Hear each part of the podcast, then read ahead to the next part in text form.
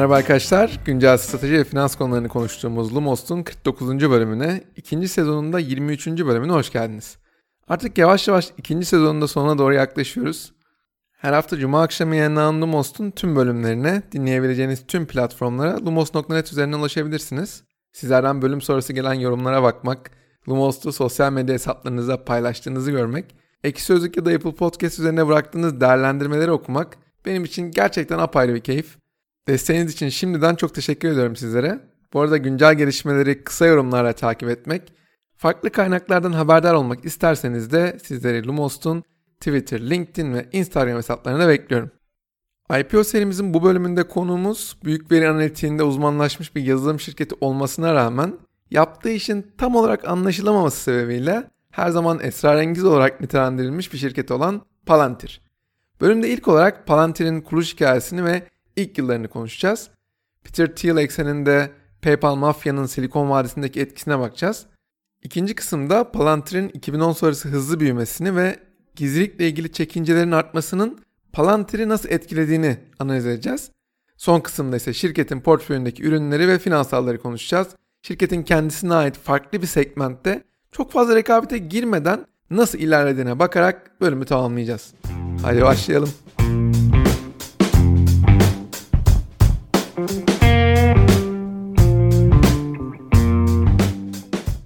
Amerika Birleşik Devletleri'nde başta CIA, NSA, FBI gibi devletin en kritik kurumları olmak üzere birçok farklı kuruma veri analitiği hizmetleri sunan Palantir, 2003 yılında Peter Thiel, Nathan Gettings, Joe Lonsdale ve Stephen Cohen tarafından Palo Alto, Kaliforniya'da kuruluyor. Yüzüklerin Efendisi serisinde uzağı görmeye ve derin bilgi edinmeye imkan sağlayan Palantir taşını hatırlayanlar olacaktır. İşte şirketin ismi tam olarak buradan geliyor. Palantir'in hikayesini anlatmaya başlamadan önce Peter Thiel'dan ve PayPal mafyadan bahsetmemek olmaz. 1998 yılında Max Levin ve Peter Thiel tarafından kurulan PayPal, sonrasında Elon Musk'a ait X.com isimli şirket ile bir araya gelerek PayPal'ın 2002 yılında eBay tarafından 1,5 milyar dolar karşılığında satın alınması, internet dünyasının en ünlü zincirleme reaksiyonunda başlamasını sağladı. PayPal'ın kurucuları ve geliştiricileri arasında bulunan 14 isim, bu satıştan aldıkları paralar ile yüzlerce girişime imza atarak günümüzde kullandığımız birçok platformun gelişmesinde aktif rol oynadılar. LinkedIn, YouTube, Yelp, Tesla, SpaceX gibi bugünün en değerli teknoloji şirketlerinden bazılarını kurmalarının yanında Founders Fund, Greylock Partners gibi ünlü risk sermayesi fonlarını kurarak yüzlerce startup'ın ortaya çıkmasını da sağladı bu isimler. Eğer PayPal mafya benzetmesini kullanıyorsak Peter Thiel'ı mafya babası Don Corleone olarak görebiliriz bence. Facebook'un ilk yatırımcılarından olan Founders Fund aracılığıyla Airbnb, Stripe, Spotify gibi şirketlerin yatırımcıları arasında yer alan Peter Thiel, son 20 yılda en önemli teknoloji şirketlerinden bazılarının büyüme hikayelerinde ana karakterlerden biriydi. Peter Thiel birçok açıdan Silikon Vadisi'nin en ilginç profillerinden biri. Silikon Valley dizisindeki Peter Gregory karakterinin ilham kaynağı olan Peter Thiel, Stanford Üniversitesi felsefe bölümü mezunu Üniversite yıllarında Stanford Review isimli gazeteyi kuruyor ve burada baş editörlük görevini de üstleniyor. Peter Thiel yüksek öğrenimine Stanford Üniversitesi'nde hukuk fakültesine devam ediyor. Onun nasıl bir düşünce yapısına sahip olduğunu anlamak için kendi yazdığı Zero to One isimli kitap harika bir kaynak. Henüz okumamış olanlar mutlaka listeye eklemeli diyorum. Stanford Üniversitesi'nde yaptığı Rekabet Kaybedenler İçindir isimli konuşmasını sürdürülebilir rekabet avantajını anlamak için mutlaka izlemenizi tavsiye ederek Peter Thiel parantezini kapatıyorum. Palantir, Peter Thiel'in PayPal sonrası ilk önemli projesi. 11 Eylül saldırıları sonrası terörle mücadele Amerika Birleşik Devletleri'nin en önemli sorunu haline geliyor. Peter Thiel bu problemin veriden değer yaratarak çözülebileceğine inananlardan. Thiel, PayPal'da kullandıkları fraud tespit çözümü Igor'un farklı bir versiyonunun ulusal güvenliğe yönelik potansiyel tehditlerin belirlenmesi ve izlenmesi için de kullanılabileceğini düşünüyor. PayPal döneminde FBI'nin bu fraud tespit çözümüne gösterdiği ilgi de ihtiyacı net olarak anlamasını sağlıyor aslında. Potansiyeli gören Thiel bu önemli vizyonu hayata geçirebilmek adına PayPal'dan Nathan Gettings ve Stanford Üniversitesi'nden arkadaşları Joe Lonsdale ve Stephen Cohen ile birlikte çekirdek ekibini kuruyor. Şirket ilk günlerinde finansal olarak destekleyen Thiel bir taraftan da yatırım arıyor. Peter Thiel'ın risk sermayesi fonu Founders Fund'dan 30 milyon dolarlık yatırım alan Palantir farklı yatırım şirketlerinden yatırımlar alarak güven kazanmaya amaçlıyor aslında. Özellikle bu yatırım arama sürecinde işlerinin hiç de kolay olmadığını gören Thiel, tecrübeli bir CEO'nun bu süreci kolaylaştırabileceğini hayal ediyor. Silikon Vadisi'nin en önemli isimleriyle görüşse de Alex Karp gibi beklenmedik bir isimle bu zorlu görevi yürütmesi adına anlaşıyor. Alex Karp kim?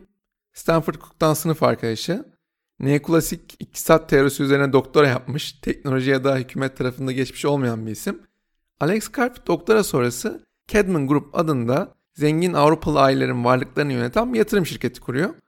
Alex Karp bir teknoloji şirketi CEO'su için tuhaf bir geçmişe sahip olsa da zekasıyla, vizyonuyla ve en önemlisi zengin bağışçılardan fon sağlama ihtimaliyle Thiel için doğru CEO adayı oluyor. Peter Thiel'in sağ liberal görüşleriyle kendisini sosyalist olarak tanımlayan Alex Karp'ın düşünceleri pek uyuşmasa da ikili oldukça iyi anlaşıyor. Alex Karp'ın seçimlerini şiddetle savunmaya istekli olması halka arz sonrası çok daha fazla tartışılan Palantir için hayati önem taşıyor. Alex Karp'ın gelişinin ardından Palantir, CIA'in yatırım fonu Incutel'den 2 milyon dolarlık bir yatırım alıyor. Efsaneye göre Stephen Cohen, Palantir'in yazılımının ilk prototipini 2 hafta içerisinde ortaya çıkarıyor ama bu prototipten gerçek bir ürüne dönüşmesi yıllar alıyor. Peter Thiel giriş bariyerinin çok yüksek olacağı bir işi yavaş yavaş inşa etme peşinde. CIA yatırımının en önemli noktası Palantir'in ürün geliştirme sırasında CIA verileriyle çalışarak ihtiyacı net olarak görebilmesi oluyor. 2005 yılından 2008 yılına kadar ürünü geliştirmek adına sürekli olarak CIA ile çalışan Palantir, ulusal güvenlikle ilgilenen birçok ismin de radarına girmeyi başarıyor. Bu noktaya kadar Palantir'in kuruluş hikayesine ve 2010 yılına kadar geçen dönemine baktık. Peter Thiel ekseninde PayPal mafyanın Silikon Vadisi üzerindeki etkisini konuştuk.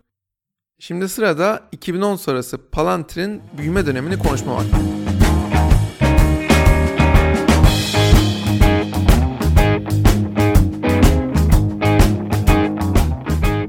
Palantir'in nasıl bir problem çözdüğünü sorduğunuzu duyar gibiyim. Şimdi bunu kısaca açıklamaya çalışayım. Palantir'in çözdüğü problemi finansal belgeler, havayolu rezervasyonları, cep telefonu kayıtları, sosyal medya gönderileri gibi onlarca farklı veri kaynağını tarayıp analistlerin gözden kaçırabileceği bağlantıları bulmak olarak basitleştirebiliriz. Daha sonra bu bağlantıları ne yapıyor? Örümcek ağlarına benzeyen, renkli, yorumlaması kolay grafiklere dönüştürüyor. Ve bu sayede askeri tarafta çok beğenilen bir uygulama çıkıyor ortaya. Tabi askeri taraftan bu kadar güçlü bir referans olunca sivil tarafta da farklı sözleşmelerin önü açılıyor. Information Warfare Monitor 2009 ve 2010 yıllarında GhostNet ve Shadow Network ortaya çıkarmak için Palantir yazılımını kullanıyor. GhostNet, Dalai Lama'nın ofisi, NATO bilgisayarları ve çeşitli ulusal elçiliklerle dahil olmak üzere 103 ülkede 1295 bilgisayarı hedefleyen Çin merkezi bir siber casusluk ağı.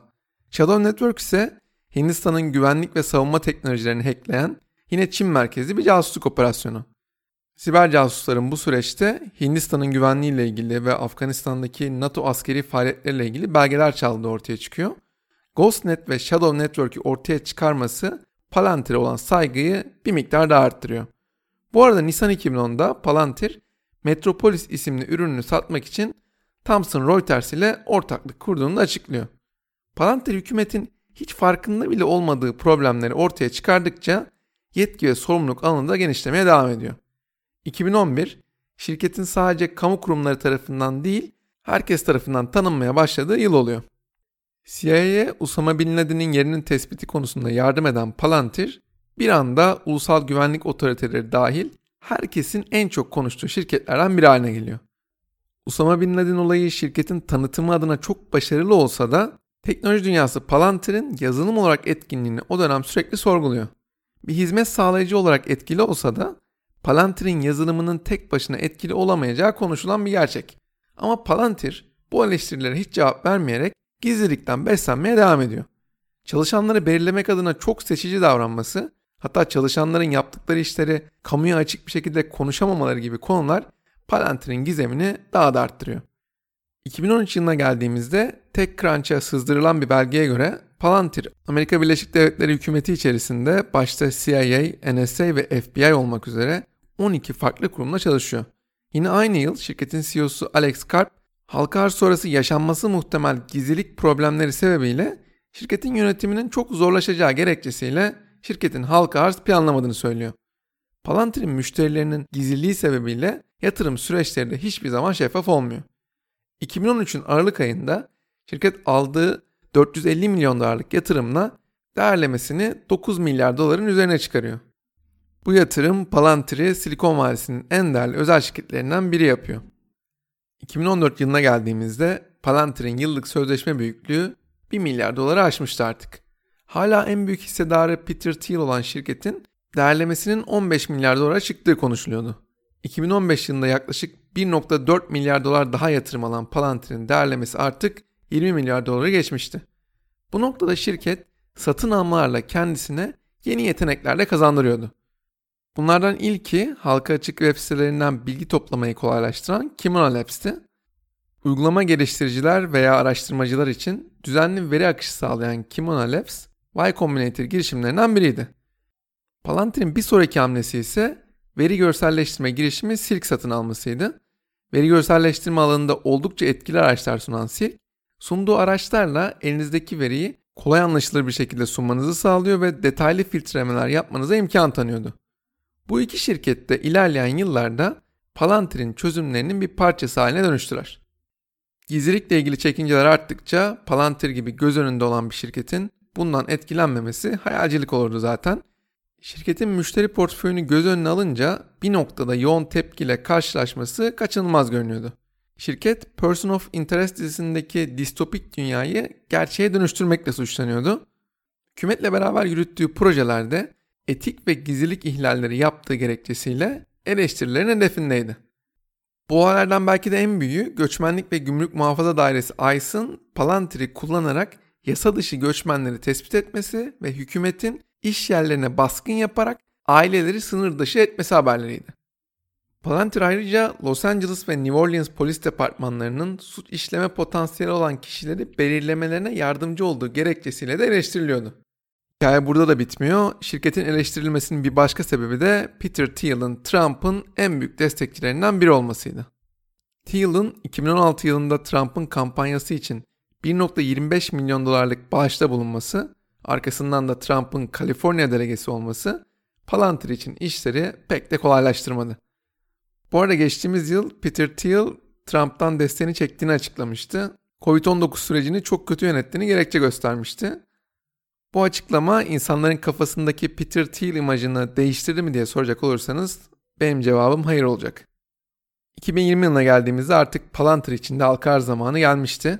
Şirket yönetimi halka arzı başından beri bir seçenek olarak görmese de hem yatırımcılarının hem de çalışanlarının yoğun baskısı sonucu halka arz yapmak zorunda kaldı. Palantir 21 milyar dolar değerleme üzerinden halka arz edilirken yaklaşık 4 ayda piyasa değeri 70 milyar doların üzerine çıktı. 2021 beklentilerinin muhafazakar olması, şirketin özel sektör tarafında yeterince hızlı büyüyememesi ve şirket çalışanlarının hisse opsiyonlarının yarattığı baskı sebebiyle şirketin piyasa değeri son 2 ayda 45 milyar dolara kadar gerilemiş durumda. Palantir kar edemeyen hatta pozitif free cash flow üretemeyen bir şirket olsa da temelde rakipsiz bir şirket. Yazılım tarafında Alteryx, IBM Watson Studio ve Tableau gibi şirketlerle rekabet ediyor Danışmanlık tarafında da McKinsey var, BCG var, Bain var. Ama Palantir aslında kendine ait farklı bir segmentte ilerliyor. Bu şirketlerden birinin Palantir'in doğrudan rakibi olduğunu söylemek zor. Peki Palantir'in kendi alanında rakipsiz olması nasıl mümkün olabiliyor? Podcast'in son bölümünde işte bu soruya cevap bulmaya çalışacağız.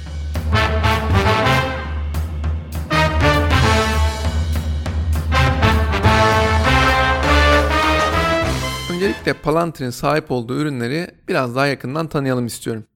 Palantir'in en büyük özelliği çok büyük veri setlerinden gerçek zamanlı anomali tespiti yapabilmesi. Şirketin Gotham ve Foundry adında iki ana ürünü bulunuyor. Gotham, kamu tarafındaki kullanıcıların verilerini birleştirmesine, işlemesine ve görselleştirmesine olanak tanıyor. Amerika Birleşik Devletleri istihbarat topluluklarının terörle mücadele soruşturmaları ve operasyonlarına yardımcı olması için yaratılmış bir ürün diyebiliriz katım için. Ürün temelde güvenlik birimlerinin anti terör operasyonlarına destek sağlayacak büyük veri analizleri yapıyor. Şirketin kuruluşundan kısa bir süre sonra geliştirilmeye başlanan Gotham'ın üzerine o günden bugüne sürekli yeni özellikler ekleniyor. Kurumlar karar vermek için dünyanın her yerinden sayısız sensörden gelen çeşitli verilere güvenseler de bu ölçekte veriyi yalnızca insan kapasitesiyle anlamlandırmak pek kolay değil. Katın bu bağlamda daha hızlı ve daha doğru operasyonel kararlar alınabilmesini mümkün kılıyor. Katımın kullanım senaryolarından birini örnek vermek gerekirse tarihin en büyük ve belki de en uzun süreli saadet zincirini işleterek dünya çapındaki piyasalardan yaklaşık 65 milyar dolar vurgun yapan Bernie Madoff'un yakalanması bu uygulamayla mümkün oluyor. Palantir yıllar içerisinde sadece Amerika Birleşik Devletleri hükümetinin değil, birçok özel kurumun da büyük veriden değer yaratma zorluğuyla karşı karşıya olduğunu fark ediyor. Bu tarz ticari işletmelerin yaşadığı büyük veri problemlerine çözüm için ise Palantir'in Foundry isimli bir ürünü var. Nasıl CIA Palantir'in kamu tarafına giriş bileti olduysa JP Morgan da özel sektör tarafında aynı etki yaratıyor. Hangi tür müşteri hangi işlemler için uygundur? Hangi müşteriye hangi kanaldan ulaşılır? Potansiyel müşterilerimiz kimdir gibi sorulara Palantir Foundry çözümüyle cevap veriyor. Palantir'in istihbarat, savunma, enerji, ulaşım, finans ve sağlık sektörü dahil olmak üzere 150 ülkede 36 sektörde 139 müşterisi bulunuyor. Palantir'in özel sektör müşterilerine örnek vermek gerekirse Airbus ilk akla gelenlerden uçaklardan topladığı verileri arıza çıkarması muhtemel parçanın tespiti gibi operasyonel verimliliği iyileştirici noktalarda kullanan Airbus, kendine ait Skywise platformunu geliştirirken Palantir'den faydalanmış. Yine Credit Suisse ve BP gibi şirketlerde Palantir'i yüzden fazla sistemden gelen verileri entegre etmek ve analiz etmek için kullanıyor. Hem Gotham hem de Foundry karmaşık sorunları çözmek için yapılmış pahalı uzun vadeli yatırımlar. Bu nedenle küçük ve orta ölçekli işletmeler için uygun olmadığını rahatlıkla söyleyebiliriz. Palantir potansiyel müşterilerini belirlerken yıllık 500 milyon dolardan fazla gelir üreten şirketleri referans almış. Esfan dokümanına göre yıllık geliri 500 milyon dolardan fazla olan dünya genelinde yaklaşık 6000 şirket var.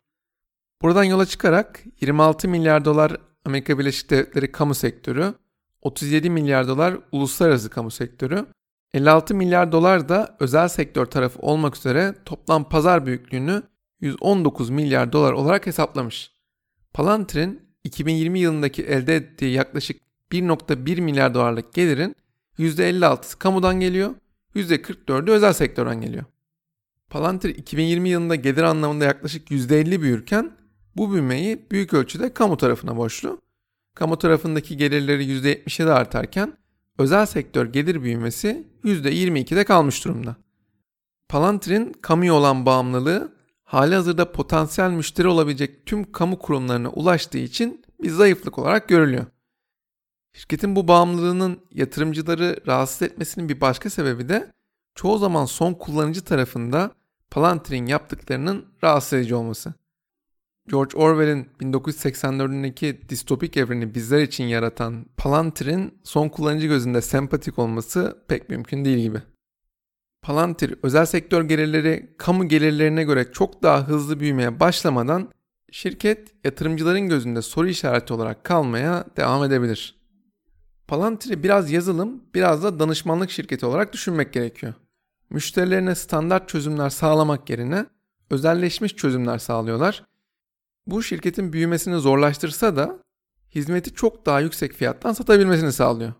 Yazılım işi Palantir'in müşterilerle yüksek marjlarla uzun ve yinelenen ilişkiler kurmasına yardımcı oluyor diyebiliriz. Zaman geçtikçe sözleşmelerin boyutu da artıyor. Danışmanlık işi ise Palantir'in müşterileriyle çok daha yakın çalışmasını sağlıyor. Müşteriler danışmanlık alarak Palantir'in yazılım çözümlerinin potansiyelini görüyorlar. Bu sayede ilerleyen dönemde daha fazla yazılım çözümü satabiliyorlar. Palantir bu sanal döngüyü müşteri edin, genişlet ve ölçekle yaklaşım olarak tanımlıyor. Şirket ortalama bir müşteriden yıllık 7.9 milyon dolar gelir elde ediyor.